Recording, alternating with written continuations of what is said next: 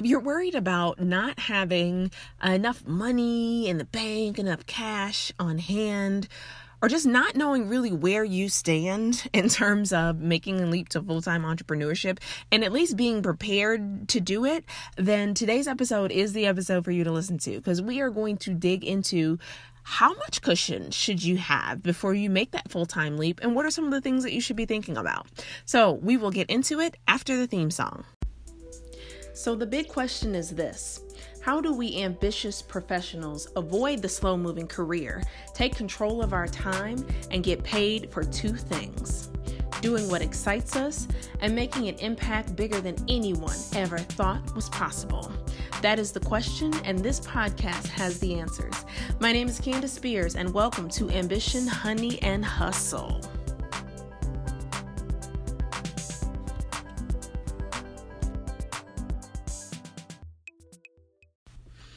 There have been many times when I thought I had the exact budget. Like I have got all the expenses under control and tallied, and the numbers look fabulous.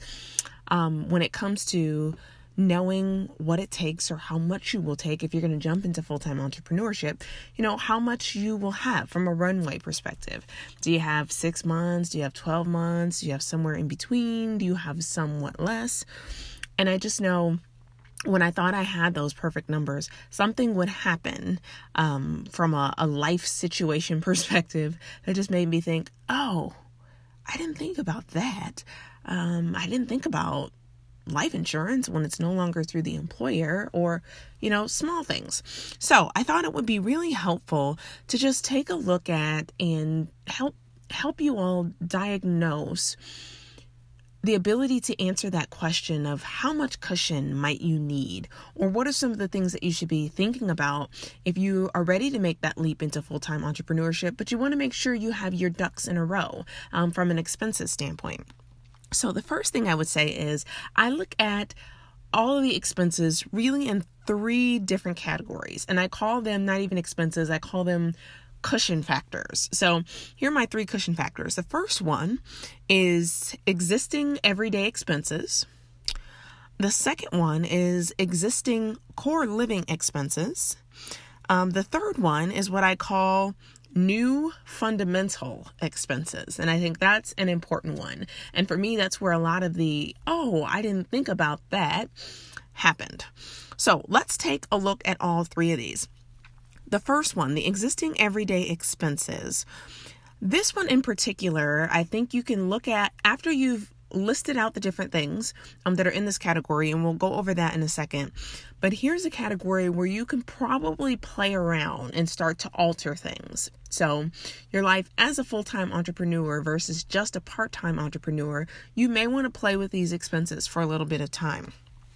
So, the everyday expenses category includes things like groceries, gas, um, perhaps car payments if you have them, any other travel or miscellaneous, you know, if you find yourself eating out, um, I would look very closely at what you do today, right? Because you always have to consider, well, do I want to maintain this lifestyle? Or, you know, is my vision and purpose pushing so hard that I'm willing to sacrifice that for a little bit? All those factors come into play. The other one to think about too is just small things that come up, like, um, field trip expenses. This one comes up all the time. In fact, I wish at the beginning of the school year they would just say, here's everything that you will have to pay for for the year and we just write a check and move on. But it never works that way. So these are just the little everyday expenses that may pop up. So that's that category. The next category, the existing core living expenses. So here is where I would put your mortgage payment or your rent, thinking about your utilities, um, and thinking about any non health or life insurances.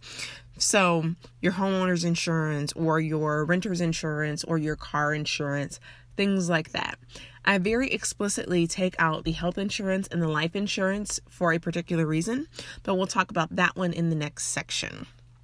So, any of your core things that are not going away, and technically you could lump your car payments into this one. The reason I kept the car payments in the first everyday expenses category is because when I said to you, you're going to think about how you might want to alter these things. Maybe having a car or having a car payment is one of those things that you don't want to deal with when you go into full time entrepreneurship. And when I say that, I mean maybe you get that car paid off, or maybe you decide you live in such an area where it would make sense for you to just use mass mass transportation or Uber and Lyft everywhere if you don't have to commute or if you're working at home. So those are just different things to think about there. So that next category, the new fundamental expenses category.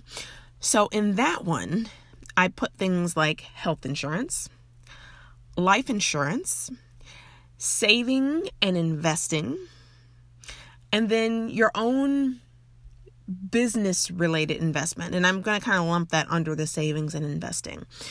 So, looking at the health insurances and the life insurances, the reason I consider these new and fundamental, it should be clear why it's fundamental. You absolutely need to have health insurance and the life insurance piece also. I, I consider those non negotiable. But when you think about working your nine to five today, health insurance is generally it's just kind of built in. At a certain point in time right it just happens. You don't you can see it on a check stub that it has come out um, but you don't really notice it anymore especially if you've been at a place for a significant period of time. The other thing is you may be at an employer that's paying for your health insurance. So you have to consider that as well now, when you come outside of, and we're going to do a special episode around health insurance options as a full time entrepreneur because I know that that is a very scary place. It was a scary place for me, um, but I've discovered some very cool things that, that I want to share that makes it a little less scary. But health insurance is one of those that's going to be different in some way, and you will need to take some action as a full time entrepreneur that's different from a part time entrepreneur cost side as well. So that's that on health insurance. Now, life insurance. This is another one that odds are you've got some life insurance today through your employer that you really probably don't even pay for, at least at the base amount that you probably don't pay for. It just comes as part of your benefit package. Now, you may pay for some additional accidental death and dismemberment, but here's one where when you leave the company, things will be different. And if you currently just rely on life insurance from your employer, you're going to need to bring in a policy that is separate from your employer. And this is one of those things that you can also start now right? The life insurance one, you can start now and having a separate policy and getting all that situated and and and straight. So, that next category, savings and investing. So, for this one, things may be a little bit different jumping into full time entrepreneurship because you may be choosing to have a lot of your investing dollars go towards your business venture. Um, or you may be doing, your savings may look a bit different. Um, you probably are saving a little bit less and doing more investing on the business side, uh, but you may have different situations that you need to account for altogether. So I would consider those savings and investing points in your your new fundamentals of how you will treat that. Now under the investing arm, I would call out a particular note so first off, you can be doing investing in a lot of different things. So whether it's you know paper assets, it's stocks, it's bonds, you know that type of thing, or um, you are investing in physical assets like real estate, that type of thing. Or maybe it's just investment in your business to have working capital when you think about that investment in your business overall, in this category, you may want to be very explicit to say, all right, here is the funding that I'm giving to my business, and I'm setting aside this amount of investment every month. And this is another one that you can start now. And I've heard of a lot of other people doing this one. This is not one that I've personally adopted, but I think that it is it is both an interesting and a good concept to practice, especially from a discipline standpoint right now, even if it's small amounts. But saying, okay, here is the investment that I'm making for working capital into my business every month and start getting that into its own account in its own place and then you'll have that that muscle built up as you jump into full time entrepreneurship, and you may even increase that. So, overall, here are the three factors that I think you should really consider and write down. So take a look at all these different expense categories and write down what the amounts are and what the adjustments might be for you once you move down the full time path. So, again, those three cushion factors are everyday expenses, the existing everyday expenses, your existing core living expenses, your new fundamental expenses. So take a look at those three categories and make some notes. Now, when it comes to well, how much, depending on the numbers, could be anything for you and it could be different from person to person. But when you look at sort of the look at a macro level, the question becomes so how much should I be putting away? Is it three months cushion? Is it six months? Is it 12 months? What really should it be? What should I be pushing for? And I will tell you from from my perspective, I favor having at least 6.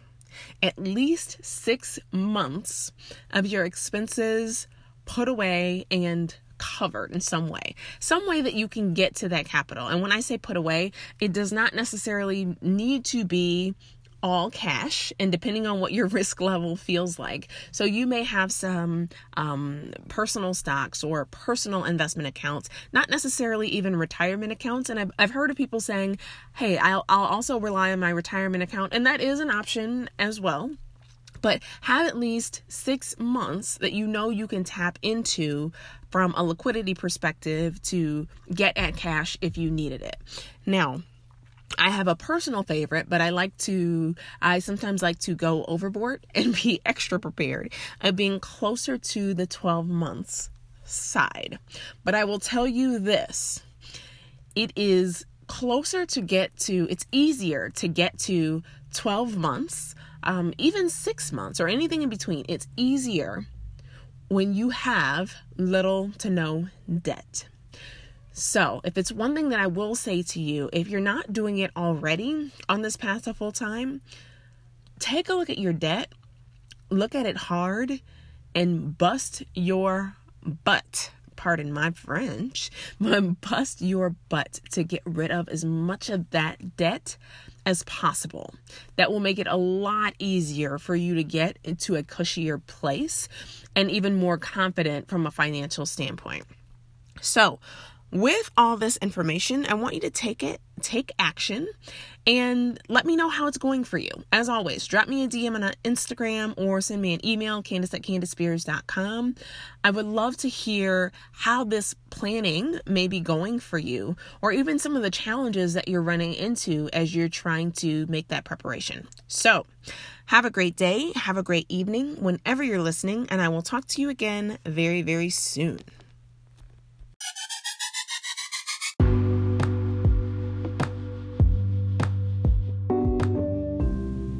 Listen, the hustle can be tiring.